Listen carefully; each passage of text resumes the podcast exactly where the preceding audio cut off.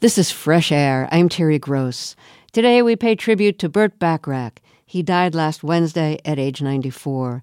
His name became synonymous with the craft of songwriting at its most elegant and imperiled, wrote music critic Francis Davis in The Atlantic. Full disclosure Francis is my husband. Bacharach, along with his longtime collaborator, lyricist Hal David, wrote many hits in the 60s and early 70s, including Make It Easy on Yourself, I Just Don't Know What to Do with Myself, Only Love Can Break a Heart, Don't Make Me Over, Anyone Who Had a Heart, Wishin' and Hopin', and Always Something There to Remind Me. Here's some more Bacharach and David songs.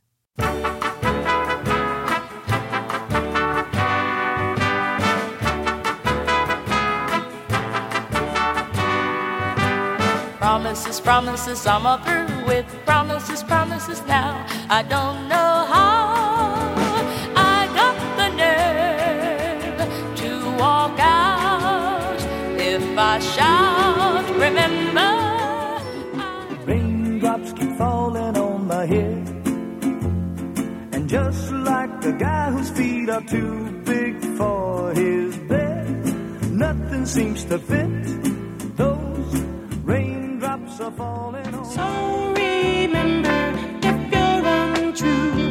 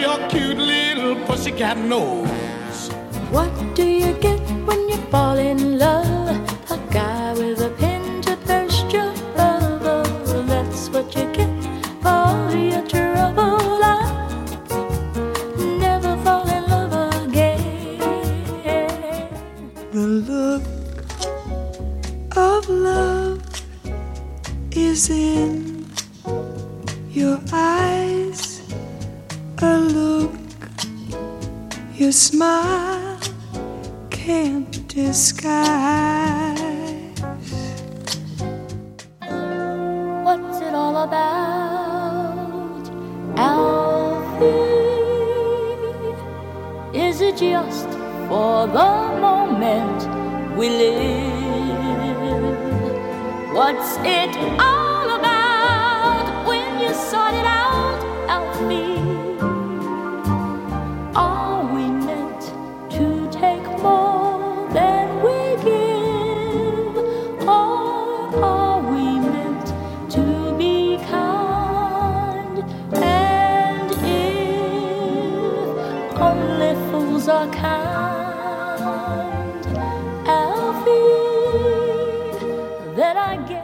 That medley, we heard Dionne Warwick, B.J. Thomas, The Stylistics, Jackie DeShannon, Tom Jones, Dusty Springfield, and more Dionne Warwick. All those songs are written with lyricist Hal David. Bacharach was also known for his arrangements and his signature use of trumpet to accentuate his syncopations and shifting time signatures. We're going to listen to two of my interviews with Bacharach. We'll start with the one I recorded in 2010 with Bacharach and Hal David when their musical Promises Promises was revived on Broadway. Neil Simon wrote the book for the show, adapting it from the Billy Wilder movie, The Apartment. The revival starred Sean Hayes and Kristin Chenoweth. Burt Bacharach, Hal David, welcome to Fresh Air. You know, it's such an honor to talk with you together. I was always hoping for a chance this would happen, and I'm grateful that that it has. Um, let's talk about some of the songs you wrote for the show. Let's start with the title song "Promises, Promises," which Jerry Orbach sang in the original production. So, let's start by hearing his performance of "Promises, Promises."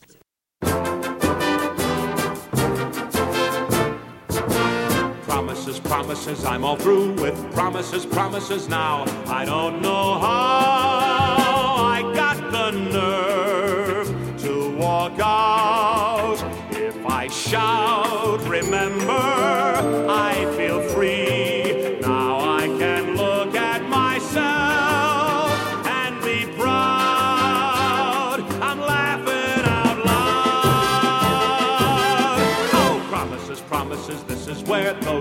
promises, promises end. I won't pretend that what was wrong can be right. Every night I'll sleep now, no more lies. Things that I promised myself fell apart, but I found my heart. Oh, promises, they're kind of promises, take all the joy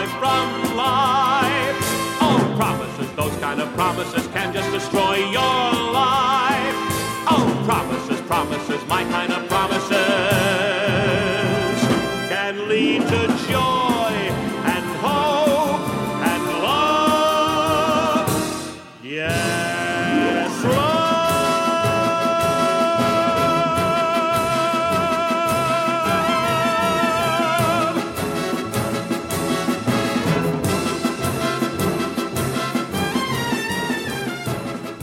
That's Jerry Orbach in the original cast recording of Promises, Promises. Jerry Orbach, he was wonderful in the show. I mean, but I remember with Jerry Orbach coming into New York when I came into New York and would come to see the show maybe after it'd been playing three months, and I'd go backstage and see the cast, and Jerry Orbach would say to me, "Man, if I had to sing this song again, one more," because it's granted it is a very notey. In other words, it's not an easy song to sing. My motivation was the urgency that makes it work dramatically, or you think it's going to work dramatically, by the anger that comes through in that many notes and that many words. But uh, Jerry, after three months, was saying, "Why do you have to make it so difficult? Night after night, he's up there doing promises, bro." So, um, Burt Bacharach, you, you said it's so notey be- because it has to show anger. Well, the instruments, the orchestra is kind of like churning behind behind the singer, uh, and it's just like there's such a kind of um, hyperactive energy going on there, and this the time signature keeps changing. It changes like twenty Right. times during the song, so it, it's just kind of like frenetic sounding and, and disorienting in a way. It's wonderful. Um, did you consciously say when you sat down to write the song, it needs 20 different time signature changes? I've never done anything like intentionally. When I write it out, I realize, hey, that's change. You've got to change time signature in this bar, time signature in this bar. So it's not deliberate. I mean, that that's the main thing. It can drive musicians crazy, you know, until they stop counting and just hear and feel the music. I think it's kind of selfish on my part. I just write it. So, as far as your observation about the churning and the orchestra, yeah. So much of what I've written, whether it's from the show or whenever, it's almost like they come out of the same bed, you know? It's not just piano and voice, it's like where the drums will be playing, where the strings come in. They are made and created about the same time as the song is being written. So you hear that all in your head as you're writing the song. You hear the percussion, you hear the trumpet. Yeah. Yeah. Okay. Well, that leads me to, to the final version I want to play of Promises, Promises. And that's the one that was the really big hit, Dionne Warwick's version. Did you know at the start that you would ask her to do this song? She had already Well- had hits with some of your songs. Well, she was an extraordinary vocalist and a great vehicle for what we would write. And the more that we would write for Dionne, the more we would see where we could go with her, the challenges that we could do. Dionne is a great musician Yeah. has a great feel for the songs we wrote. And also how, you know, by having that kind of mobility, I mean, you take a song like Promises, Promises, in somebody else's hands, it could sound maybe labored or under duress being sung. Dionne just kind of floated through it like effortlessly. And that was one of the things that she had. She's incredible. Let's let's let's hear her recording of Promises, Promises.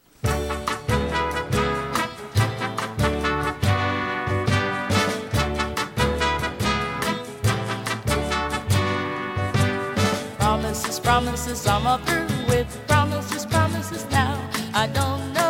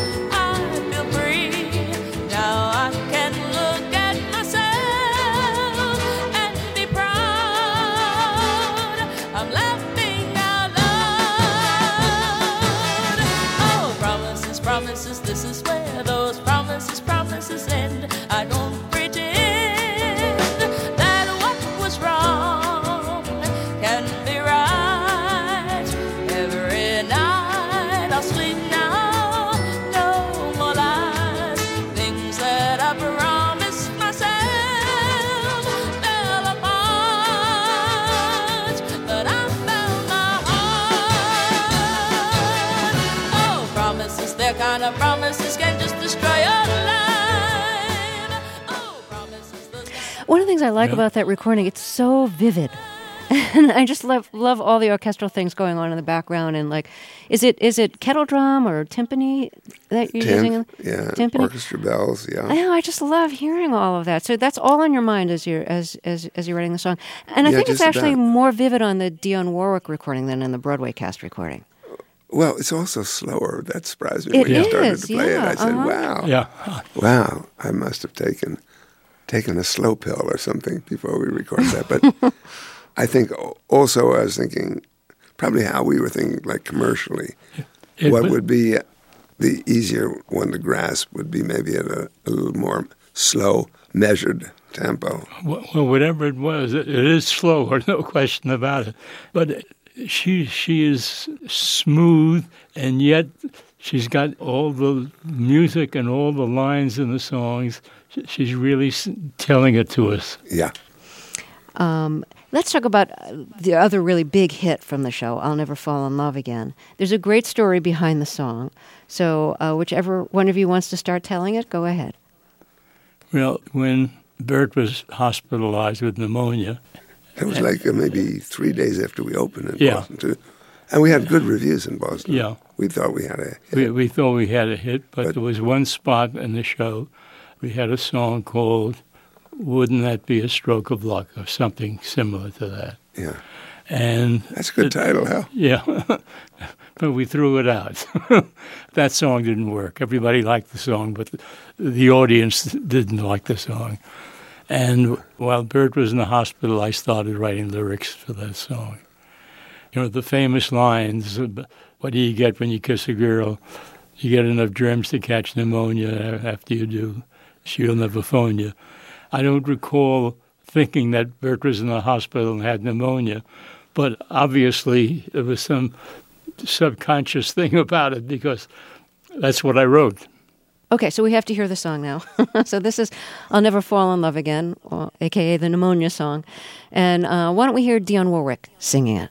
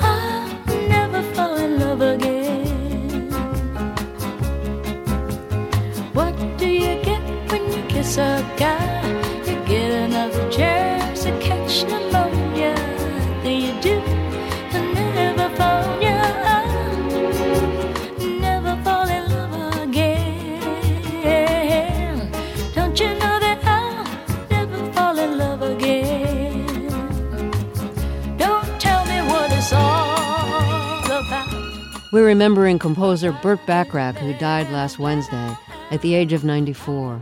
We'll hear more of my 2010 interview with Bacharach and his songwriting partner, the late lyricist Hal David, after a break.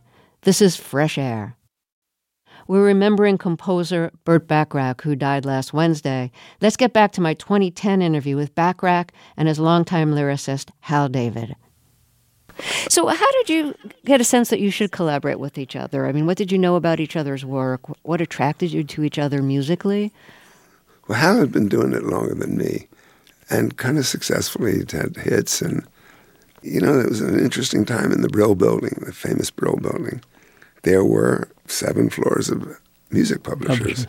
You know, where you could go and play a song for one publisher, and then he said, I don't like it. And then you go down the hall and play it for another.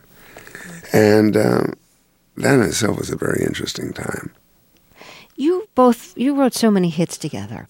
At what point did you break up, and and why why did you stop writing together? Well, it's a long story. Yeah. I think I think we got involved with a motion picture that probably never should have been made. Uh, making a motion picture, a movie musical with new songs, it's not like you can go to Boston and try it out.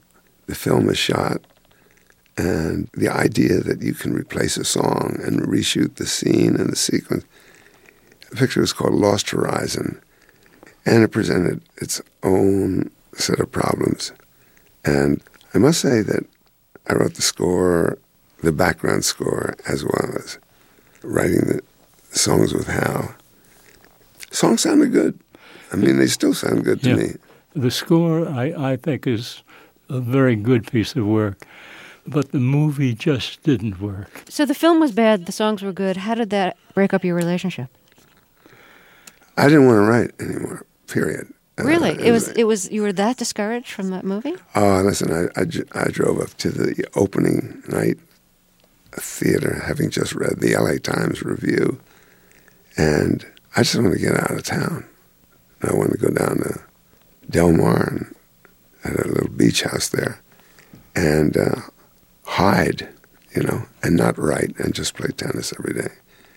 And even though my attorney told me, hey, you know, you're going to get in trouble with your c- commitment with Hal to write for Dionne. She's going on Warner Brothers now. New label, new album is expected to come out.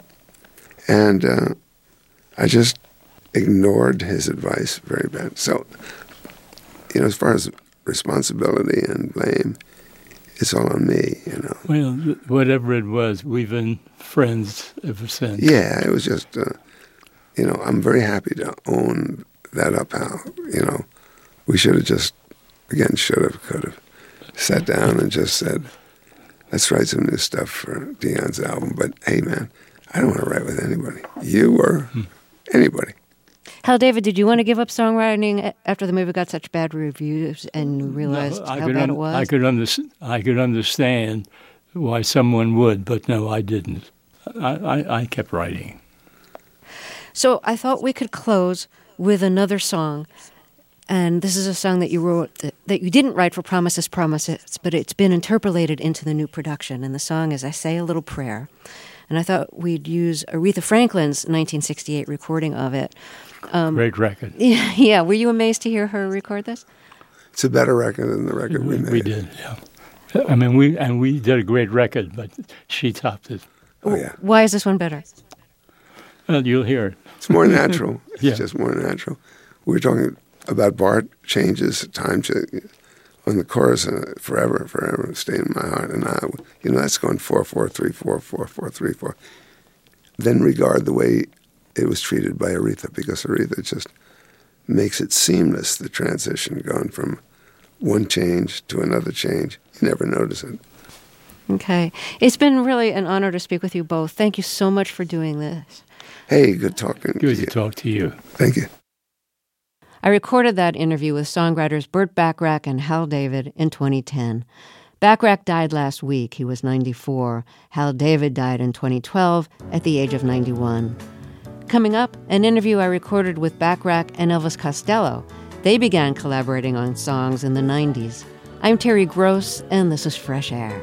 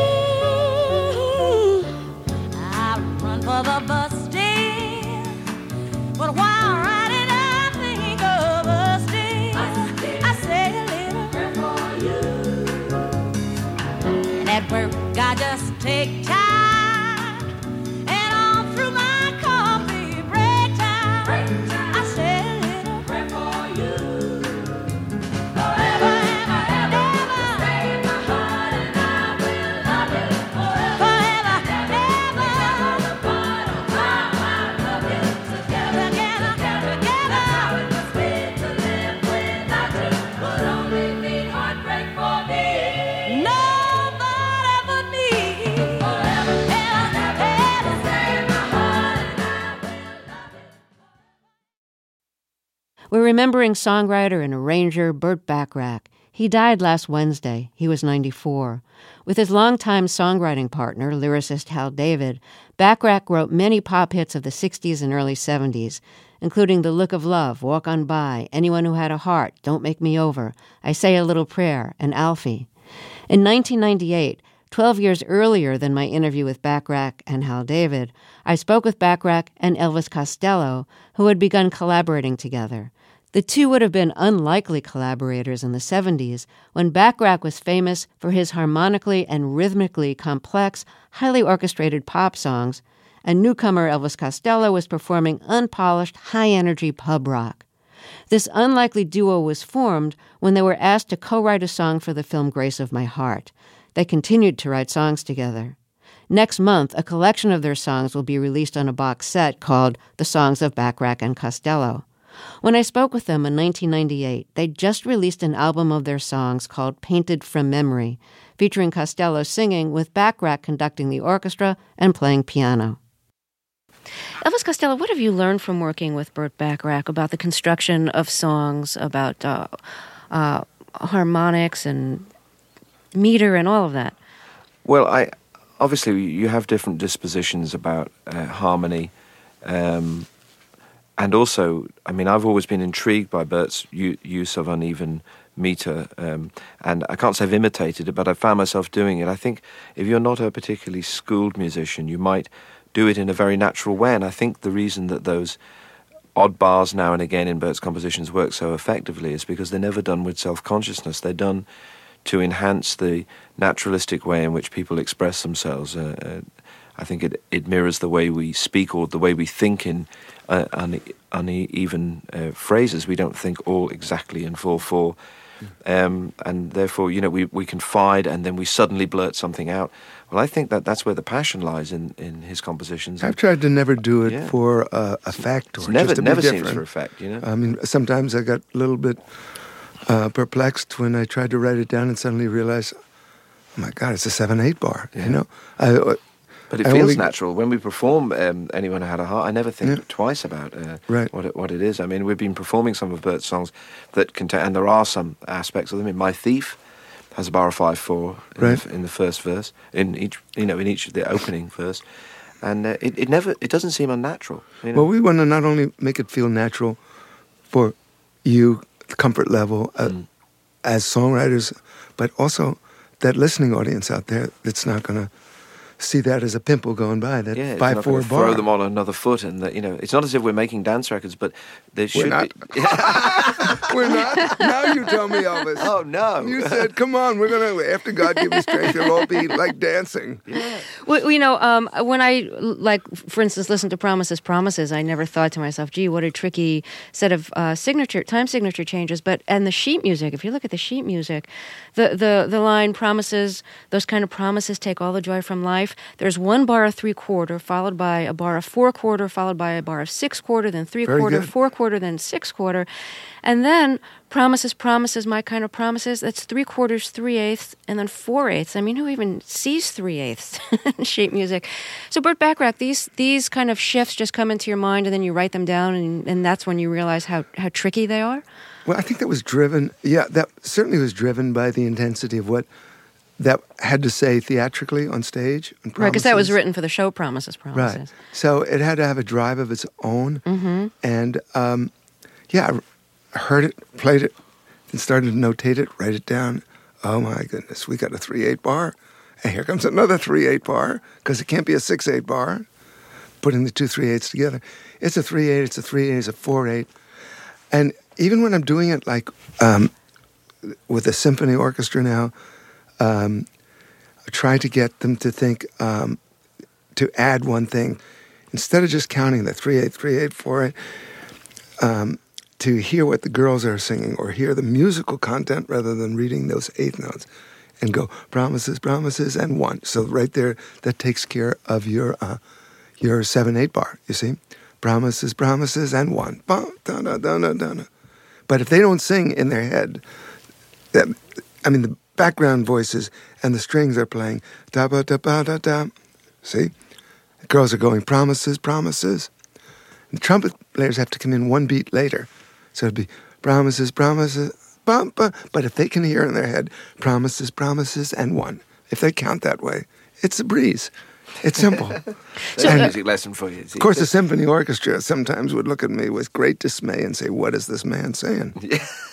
I mean, this is the kind of stuff that you can everyday work together throws up. You know, um, obviously we to go back to your question about har- harmonics uh, like, or harmony, I should say. The the I mean, I've written a good degree of music down, particularly when I've worked with mu- musicians from the classical and jazz field who are more used to the written page.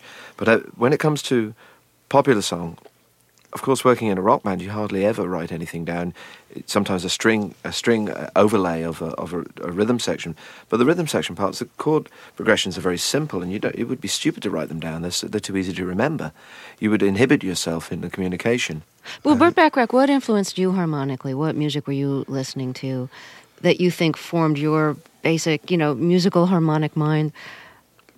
I think um, when I did get interested in music, it certainly was um, the French Impressionist. It was um, Ravel, Debussy, and Rachmaninoff. And um, suddenly to hear what was going on in the, the world of jazz opposed to the world of jazz that I knew before, coming from listening to the Dorsey Band or Harry James. And suddenly somebody opened this giant door and there was Dizzy Gillespie and Tadd Dameron and Charlie Parker, Thelonious Monk. It was like another light years away. And why do you think that uh, rather than um, becoming, say, a, a bop musician or bop composer arranger, you went into pop instead? Oh, I, I, I don't think I would ever been a good enough jazz pianist, bop pianist. Um, you know, I was influenced by it. Uh, but the same reason I never became a serious classical composer, starting with uh, Darius Milhaud and, and Henry Cowell.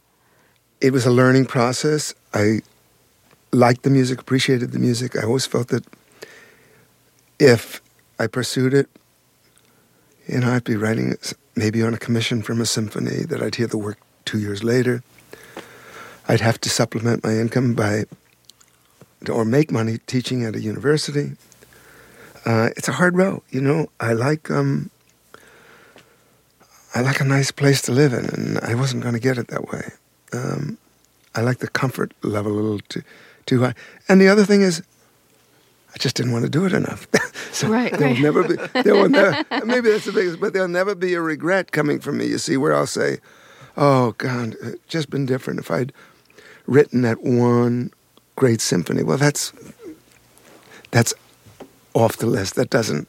That's just fabrication in my mind for Yeah, me to ever say. yeah. I had one regret that my mother uh, was so disappointed because Leopold Stokowski asked me to write a piece years ago, probably when Promises, Promises was out there, and uh, I was commissioned by the American Symphony.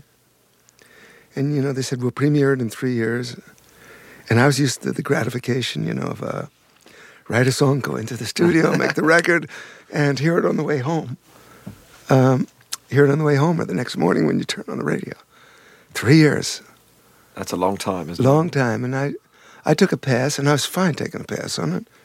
But um, Bet she was my, mo- disappointed, my though. mother was very disappointed. Yeah. Let me play um, "God Give Me Strength," which was the song that you first collaborated on um, for for the movie "Grace of My Heart," and it's the last track on your new CD, "Painted from Memory." Do you want to say anything about writing the song before we hear it?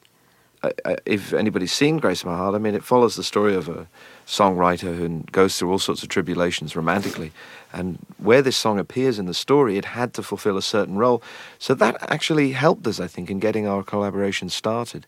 It got us past the, you know, we might have said, right, right, we're going to write all songs about pomegranates or something. You know, I mean, could have taken an abstract idea. You know, it, it uh, instead of which we had a very, very definite framework and once we'd created that song, particularly after we recorded it six months later for the end titles, initially just for the end titles, uh, I think it was inevitable that we would we would write more songs together. It just felt too good, and the experience of recording together felt too good. And I, I hope you can hear that in the record. It's the record starts so gently. I, it's the quietest record I'd ever made up to that point. But think where it think where it it, it ends up.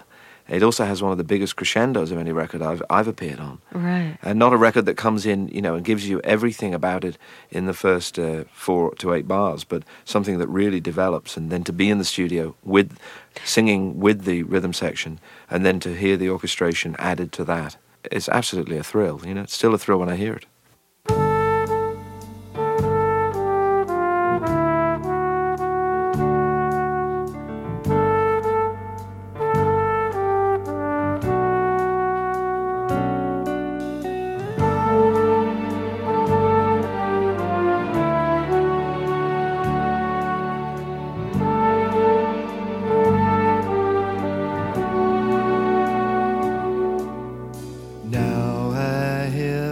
Nothing, so God give me strength. Cause I'm weak in a way. And if I'm strong, I might still break. And I don't have anything to share but I won't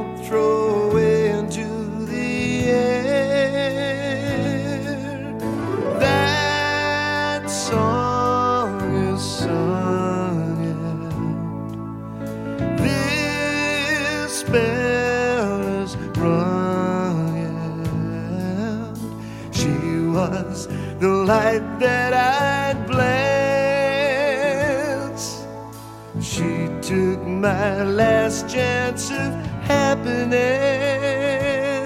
So God give me strength.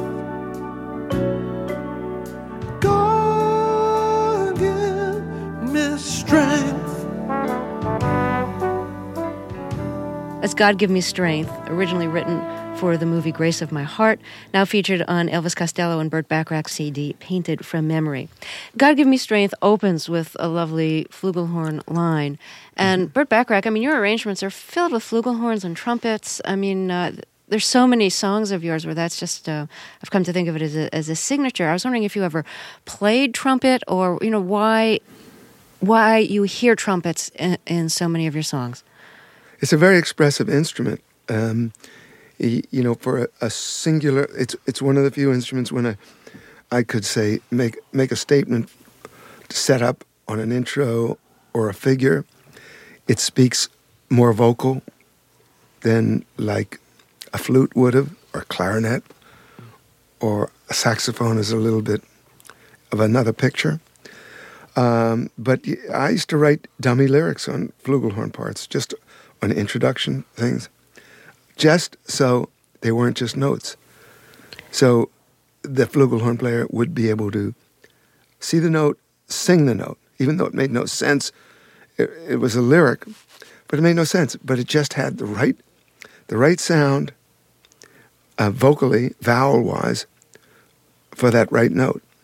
Trumpet players in the uh, um, in the, original times when we were recording till they got to know me, thought I was nuts.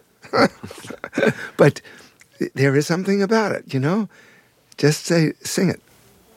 So, Burt Bacharach, I want to get back to the idea that you often have a dummy lyric in your head when you're writing a melody, or even when you're just writing an instrumental line um, in in in the arrangement.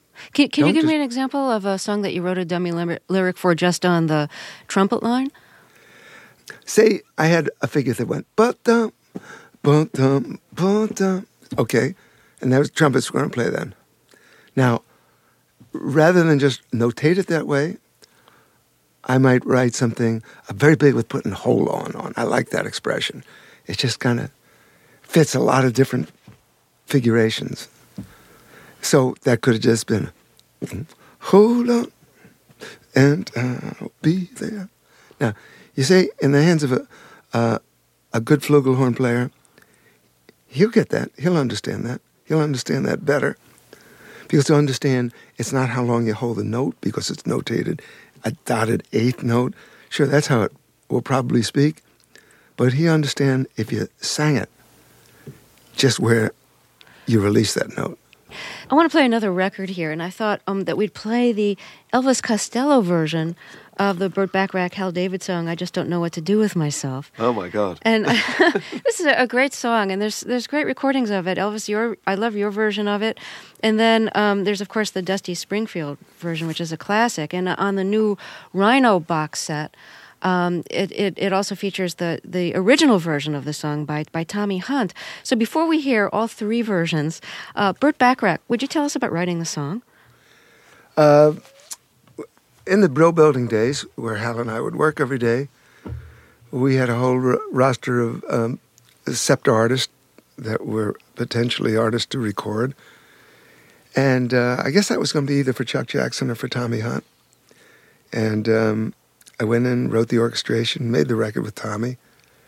And uh, th- that was the initial record. I liked the record. Um, I liked the way he sang, too. So you know, every other record afterwards is a different record in a way than what um, what the original was. Mhm. I mean, they might be better, but you know, they can't. The the original often comes right out of the bed with me. Well, right now, why don't we hear I Just Don't Know What to Do with Myself? And first we'll hear Tommy Hunt, then Dusty Springfield, then Elvis Costello.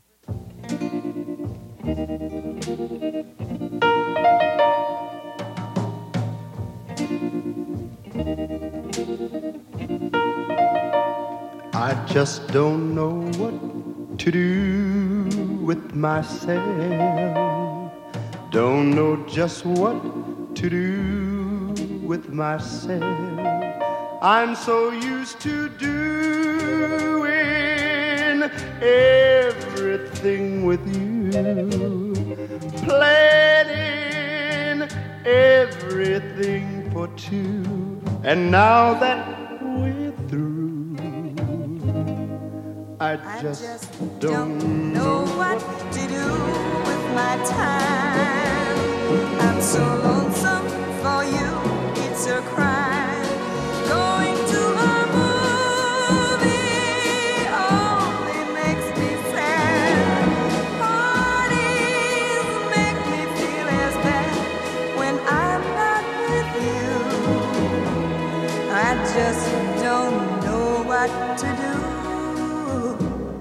Like a summer rose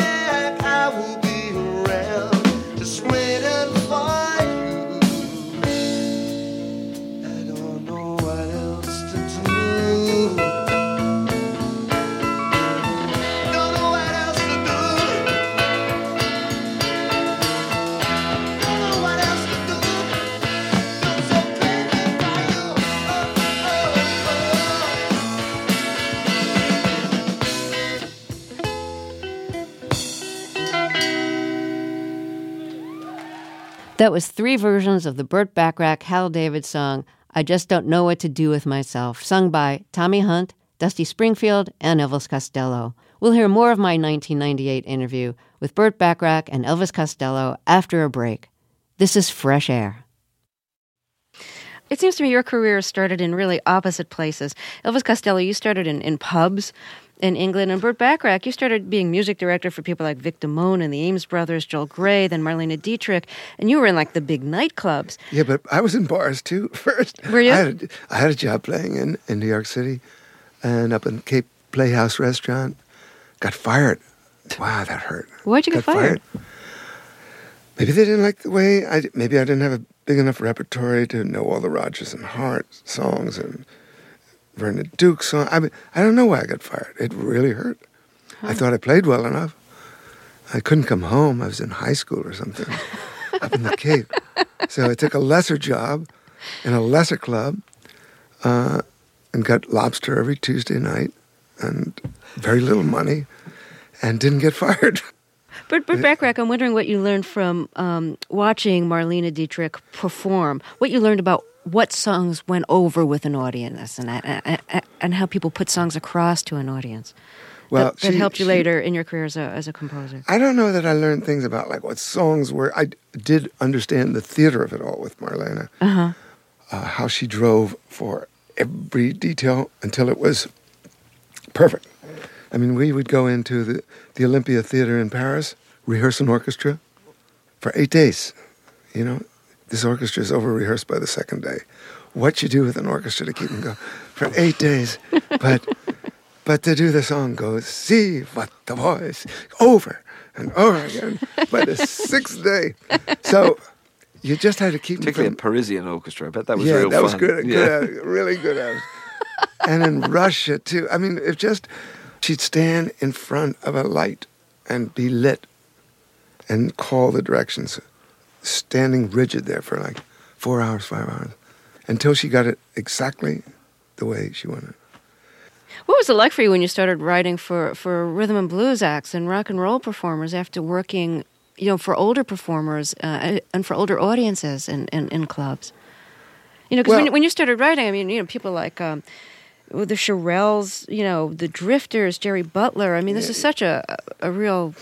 Well, all the time I was, all the time I was really uh, conducting for whether it was Vic Damone or the Ames Brothers, I was always thinking I got to try to write some songs.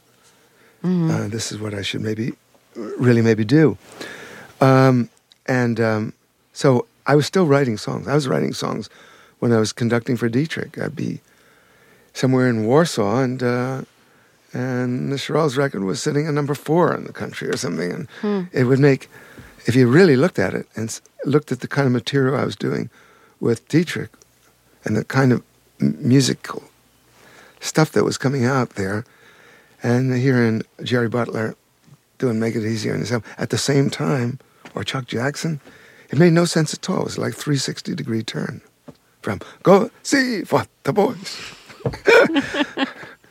to I just don't know what to do. You know, so, There's something in there though somewhere, isn't there? Don't you think? Out of the whole, we've talked about this before, and I don't know. I wouldn't put you on the spot, but I mean, I'd say there's bits of anyone who had a heart, and Sure, and, they and, come and from What's the- New Pussycat. You know, What's New Pussycat could be could could come right come out from of a Kurt, Kurt Yeah. wow, sure. Yeah. I It all it, it all comes out there somewhere, somewhere along the line, maybe a couple of years later. You know, It's it's possible. I just remember playing the Olympia once uh, with with Dietrich and Quincy Jones coming backstage. You know, and I was having hits, Yeah. and Quincy was my friend. Came backstage. He said, "What are you doing, man? what are you doing?" I said, "Well, listen, Q. She's great. I get to see the world. She trusts me. It's a challenge for me conducting this orchestra, making her sound as good as I can make her sound. It's about music." Well, I want to thank you both so much for talking with us. It's really been great fun. Thank you very, very thank much. you very much. Thanks for having us. Burt Bacharach and Elvis Costello recorded in 1998 after they released an album of songs they co wrote called Painted from Memory. They continued to write songs together. A collection of their songs will be released March 3rd called The Songs of Bacharach and Costello. Burt Bacharach died last week. He was 94. How lucky we are to have all the songs he gave us. Tomorrow on Fresh Air, our guest will be film and TV costume designer Ruth E. Carter. She won an Oscar for The Black Panther. Now she's nominated for Best Costume Designer for the sequel, Wakanda Forever. She did Spike Lee's early films, Do the Right Thing and School Daze, and was nominated for an Oscar for his Malcolm X and for Spielberg's Amistad. I hope you'll join us. I'm Terry Gross.